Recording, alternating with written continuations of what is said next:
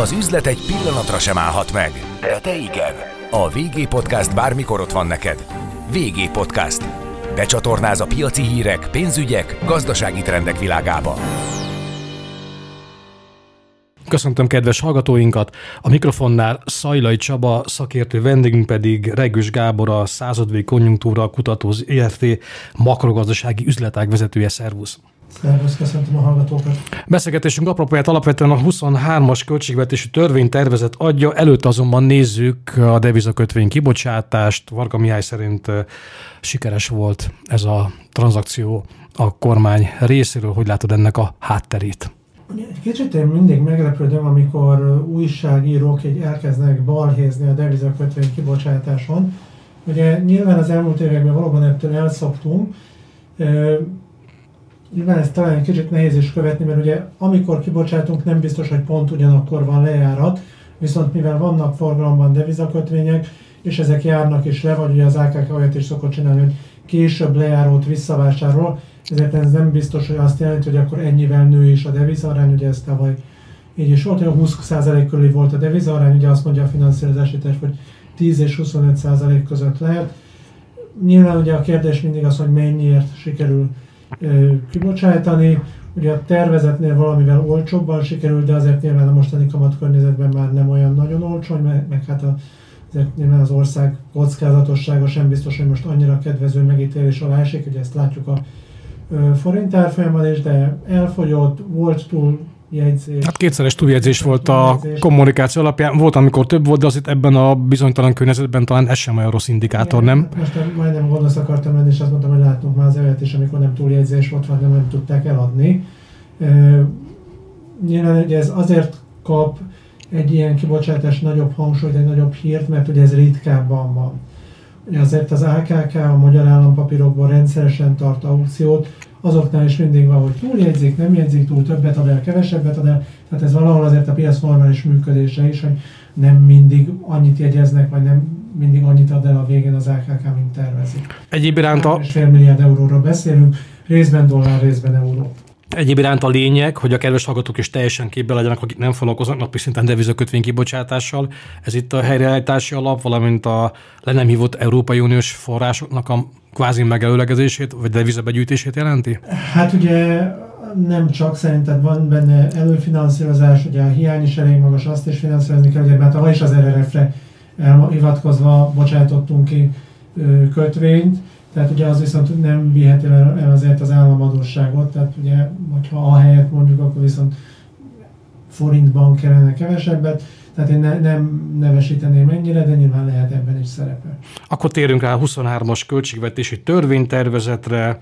Az ellenzék szerint és a hozzá köthető szakértők szerint egy brutális megszorító csomaggal van megspékelve a törvényjavaslat, amelyről majd cirka egy hónapon belül dönt az országgyűlés. Hogy látod, tényleg így van, és ugye talában a kritikusok azt hozzák föl érvként, hogy a korábbi nagy pénzkiszórás az ugye a választások előtt volt, most kell visszaszedni, és itt vannak az extra profit, valamint a különadós tételek. Hát különadókat és extra profit adókat látunk, hogy valóban ugye különadók eddig is voltak, csak ezeknek a mértéke bővült ki, részben neveződött, tehát extra profit adóra. Tehát valóban egy, van egy ilyen bevétel növelő tényező, és ugye két nagyon fontos kiadás növelő tényező van, ami ugye hát a választási költekezéstől vagy nem költekezéstől azért sajnos eléggé független, bár meg lehetne ilyen egyszerűen oldani, ezek a honvédelmi kiadások. Ugye eddig erre a GDP-nek az 1,1%-át fordítottuk, 2% lett volna a NATO elvárás, hát ezt ezért nagyon sokan nem teljesítették, tehát ezzel önmagában még nincs probléma, csak ugye most itt a szomszéd országban vannak elég jelentős problémák, ami nyilván a magyar döntéshozót és bizonyos döntésekre sarkalja. Ugye a másik pedig az, hogy ezek most már kezd kiderülni, hogy a háztartásoknál a hatósági energiafenntartás az elég sokba kerül. Ugye a konkrét, azért mondom, hogy kezd kiderülni, mert azért a konkrét összeget még mindig nem tudjuk, még mindig nincs az orrunkra hogy például mennyire, mennyire veszük az orosz gázt. Ugye azt tudjuk, hogy az olajat azt elég jó áron a gázról már ez nem biztos, hogy elmondható, de lehet, hogy igen. Ugye itt voltak korábban nyilatkozatok, hogy olcsón veszük, aztán a statisztikai adatok alapján mégsem biztos, de abból ilyen következtetés nem olyan egyszerű levonni, tehát itt a helyzet e, eléggé bonyolult. Illetve hát ugye nyilván kérdés, hogy még milyen módosulások lesznek a költségvetésben, kiadási vagy bevételi oldalon, hiszen még messze a jövő év vége. Na de mit szólsz a reakciókhoz? Osztod ezt az álláspontot? Mindenki elmondta, ami a kötelező, nem? Tiszta sor. Maradunk továbbra is a 23-as költségvetési törvényjavaslatnál, hiszen óriási tétel. Hogy látod a makrogazdasági pálya felvázolását, tekintettel arra, hogy azért sajnos még továbbra is dúl a háború a szomszédban, viszonylag magas növekedéssel kalkulál a kormány. Ugye 4,1%-os növekedéssel kalkulál a kormány, és az idejére 4,3%-ossal.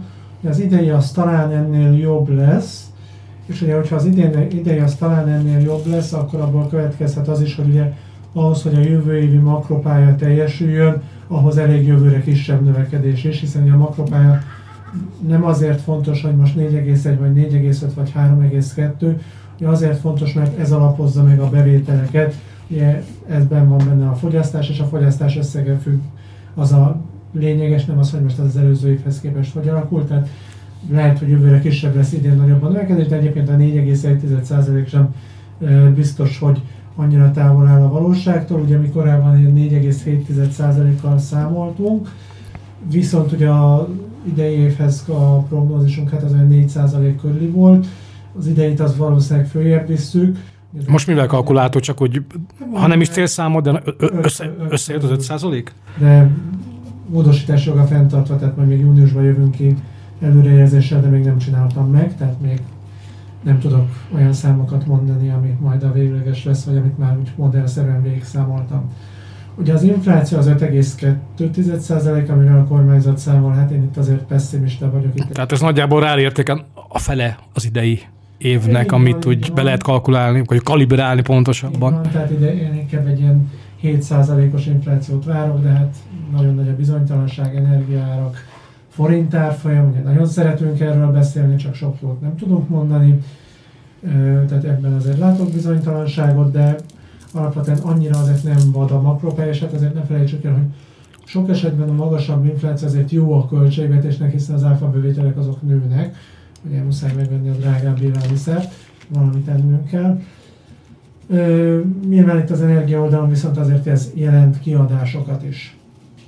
Nézzük a többi fölmutató alakulását, hogy látod a államháztartási hiánypályának a lefutását, 3,5%-os GDP arányos költségvetési deficit célral kalkulál a kormány. Összejön ez, látva itt a, azért a nagy terveket?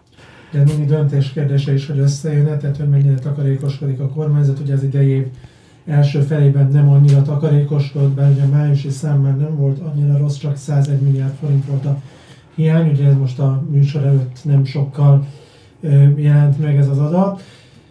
Ugye az idei évre tervezett az 4,9, ugye a költségvetési törvényben még 5,9 szerepel, ez jelent már egy csökkenést, ennél valamivel kisebb a mérséklődés a három és félre, de egyébként abszolút megugorhatónak tűnik. Sőt, ugye a költségvetési tanács is felhívta a figyelmet, nem olyan drasztikusan, mint tavaly, de azért felhívta a figyelmet, hogy esetleg lehetne három.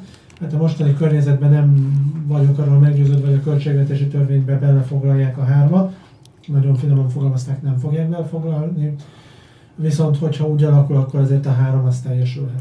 Hát a beszélgetésünket a devizakötvény kibocsátással kezdtük. Most ez a logika mentén hozom ide a helyreállítás alap forrásait. Hogy látod, meddig bírjuk ki uniós pénzek nélkül? Jaj, ugye azért ez az uniós pénzek nélkül, ez, ez a hogy mondjam, a nem teljesen igaz, tehát azért kohéziós pénzek azok nem apadtak el teljesen, még ha nem is biztos, hogy olyan ütemben utal Brüsszel, mint ahogy kellene neki.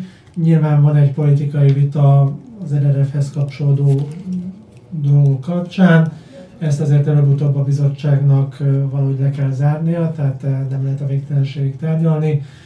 Nyilván nem biztos, hogy cél az, hogy bármelyik félnek drasztikusabb eszközökhöz kelljen folyamodnia, tehát ezért nagyon jó lenne megállapodni. Ugye nyilván itt Magyarországot igyekeznek egy versenyhátrányba hozni, hiszen ezeket a projekteket véges időn belül le kell zárni.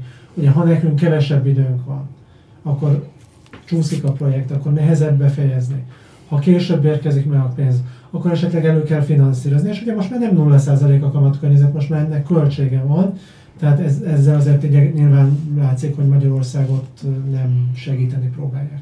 A kormány többször is kiirdette, most már ugye a negyedik ciklusát látjuk a 2010-től fennálló polgári kormányzatnak, hogy fókuszban lesznek a családok. Hogy látod az intézkedéseket? 23-ban megmaradnak a korábbi nagy családi kedvezmények?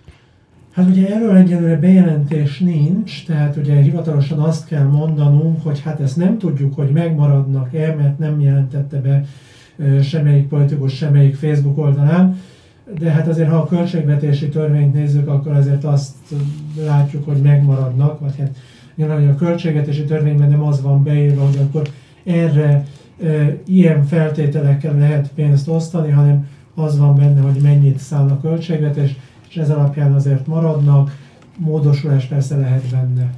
Hát akkor átérünk a korunk ellenségére, amit inflációnak hívnak. Hogy látod, ez mindenkit érít szinte a magyarországi pénzromlás üteme? Mikor tudunk búcsút mondani? Van, van, és erős. Tehát ugye ezzel sok olyat nem mondtam a hallgatóknak. Mikor tudunk búcsút mondani? Hát ugye korábban mondtam, hogy jövőre 7% körül inflációt mondok. Hát az sem piskolta. Az sem piskolta, és nyilván azért a kockázatok azok eléggé két irányúak, de lehet, hogy inkább fölfelé mutatóak, ha itt még sokáig harcolnak a szerencsétlen ukránok ellen.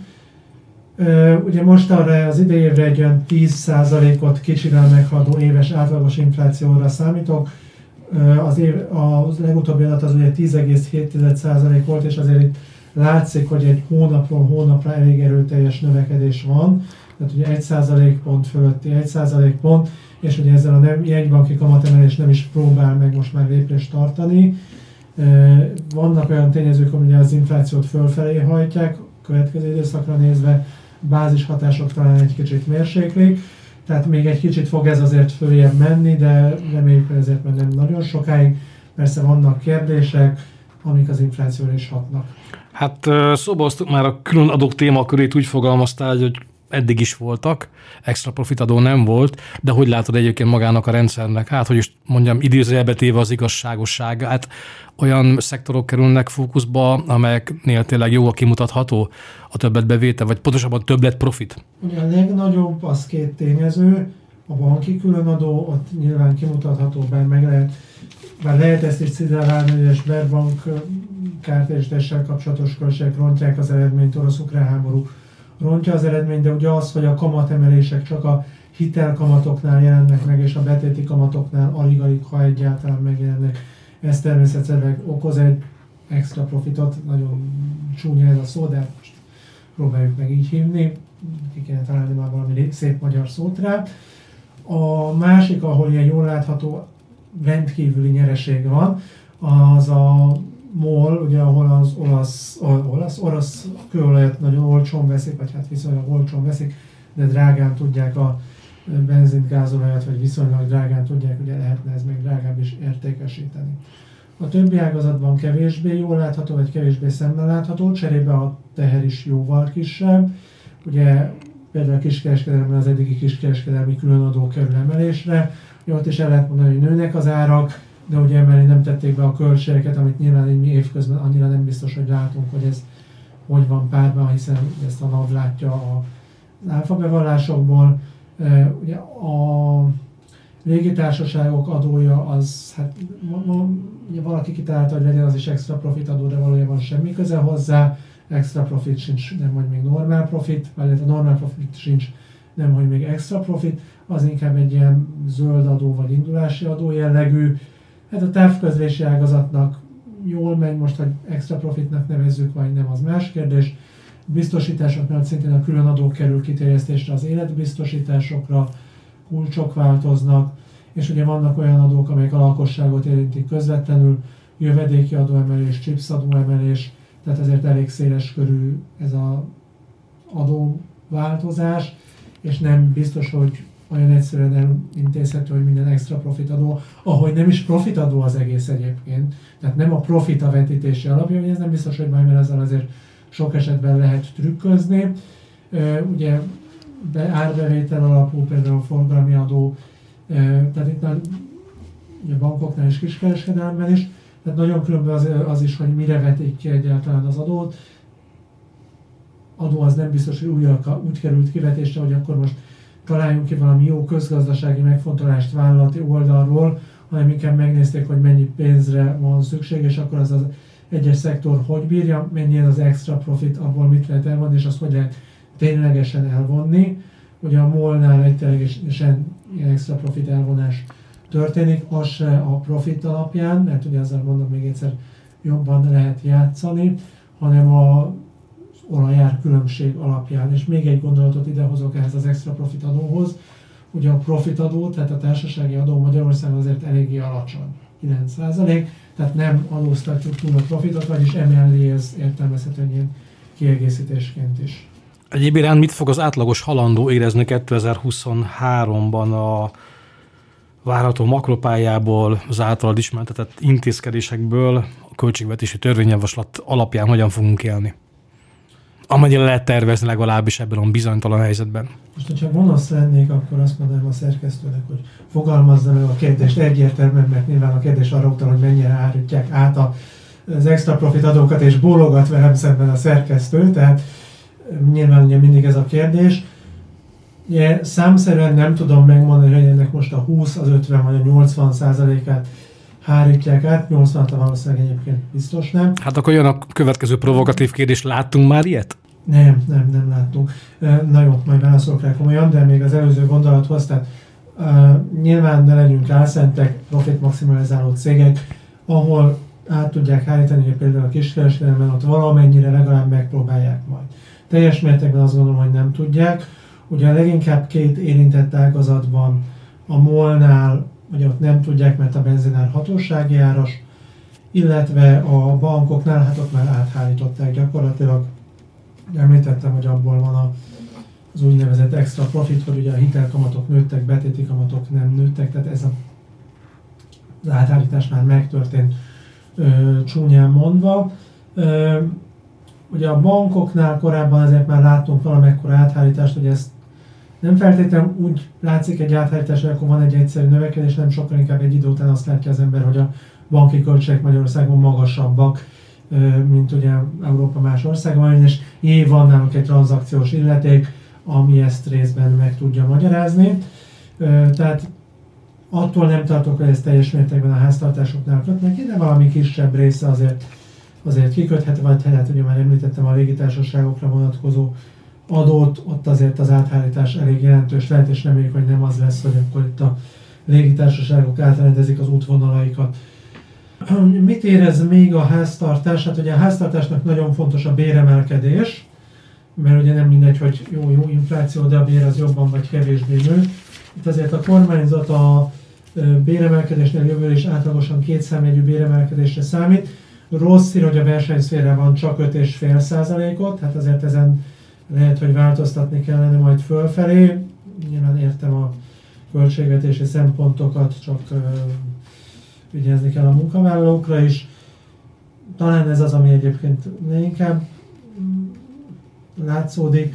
Nyilván végig lehet menni a területeken, hogy a mire jut több pénz, hogy a honvédelemről már beszéltünk, egészségügyről olyan 200 milliárd forinttal, mint az idei terv, tehát mint amit idén terveztek tavaly nyáron, Ugye itt, itt persze nominális értékekről beszélünk, tehát nem inflációtól szűrt ö, értékekről.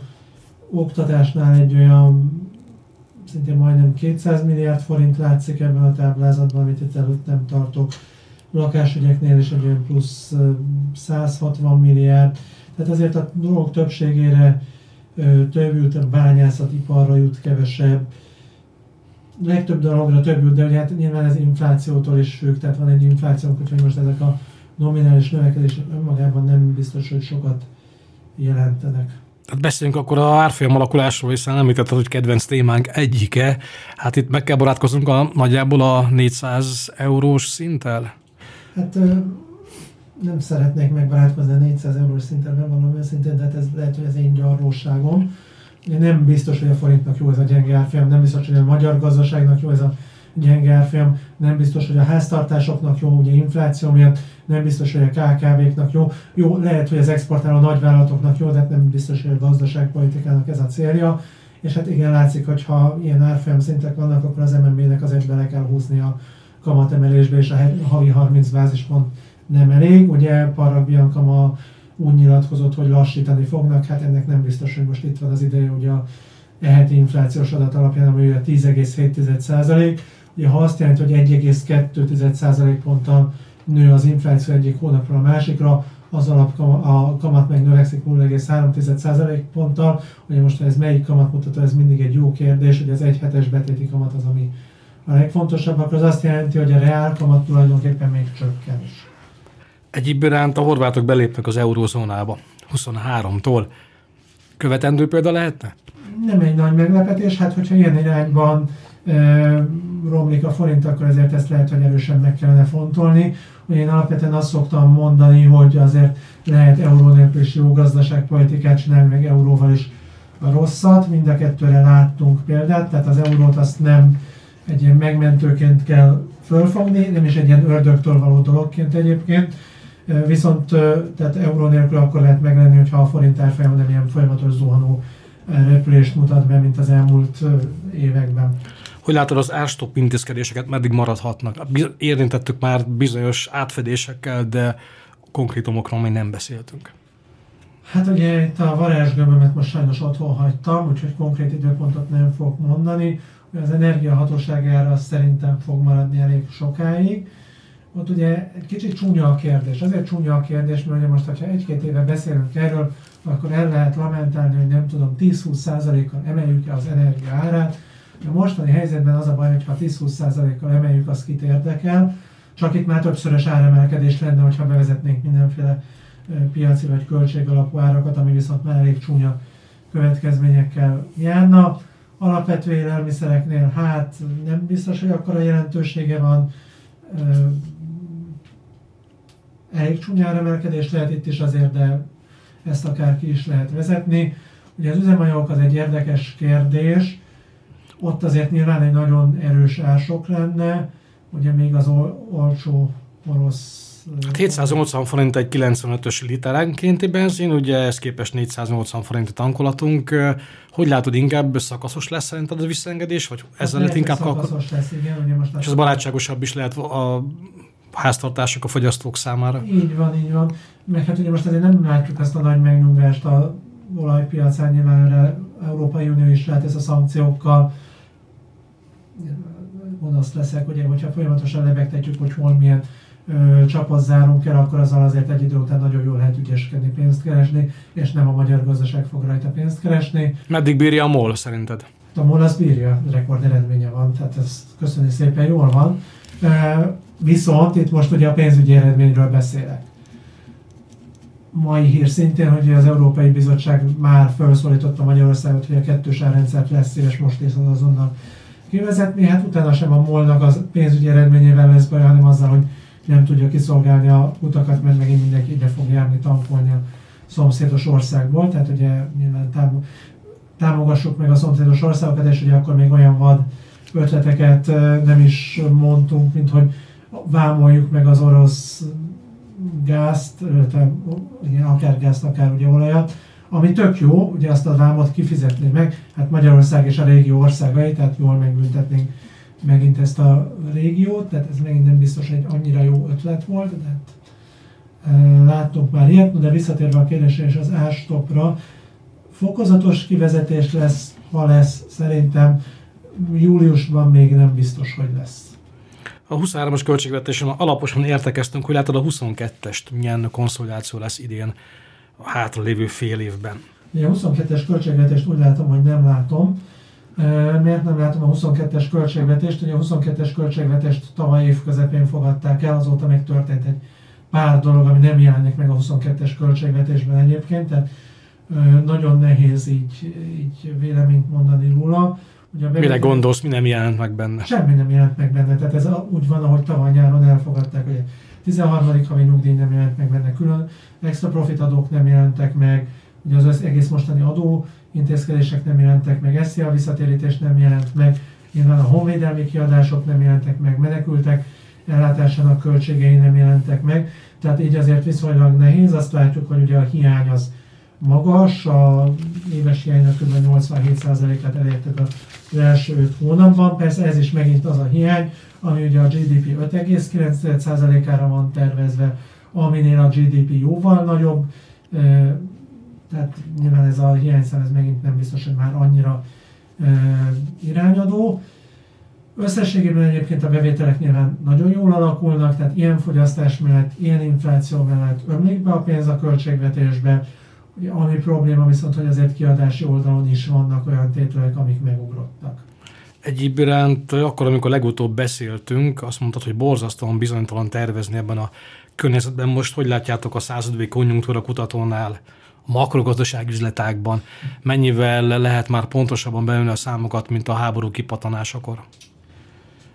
Hát még egy-két havi ipari adatot megvárnék ezzel kapcsolatban. Ugye az, miért mondom az ipari adatot, mert azért az sok mindent elmond, ugye az az egyik, ami sok mindent elmond. Vagy ami érintett lehet, ugye, hogy jön a, alapanyag, nem jön az alapanyag, tudnak-e működni a gyárak. Ugye a mezőgazdaság is kérdésben nem biztos, hogy elsősorban abban a szempontból, hogy tudunk-e importálni Ukrajnából gabonát, hiszen a nélkül ezért meg vagyunk, hanem az árszínvonal szempontjából, tehát az, azon keresztül hat turizmus még érintett, ugye azért Hévíz környékére jött például különösen sok orosz turista, de ott ugye azért a bázis időszaki adat elég alacsony, tehát ott még azért a koronavírus tavaly éreztette a hatását. Tehát összességében még egy-két havi adatra én azért várnék. Ugye az áprilisi ipar az nem lett se olyan rossz, se olyan jó, tehát ott egy havi alapon 2%-os visszaesés volt, éves alapon 3%-os bővülés várakozásoknak megfelel, tehát nagy katasztrófát így másfél hónappal a háború kitörése után még ebben az adatban nem látunk. Inflációs adatban azért ugye már látunk csúnyább dolgokat. Alapvetően úgy fogalmaztál, hogy pozitívabb lehet az összkép egyébként a makrogazdasági növekedés tekintetében, mint amivel pár hónappal ezelőtt kalkuláltatok, tehát akkor visszatérve a bevezetőben említett számra, mikor jöttök ki pontosan az új prognózissal? Hát majd ilyen június második felében. Már nincs, nincs már messze. Tehát akkor, már az adatokat összerakni. Tehát akkor azt mondom, akkor nem lesz erős állítás, meg is, megerősítvén téged, hogy akkor nagyjából lehet egy 5%-os gazdasági növekedéssel számolni. Egy 5%-ot azt talán tudok mondani, most ez 4,7 vagy 5,3, hát ez majd kiderül. Egyébként hát ez még békeidőben sem rossz.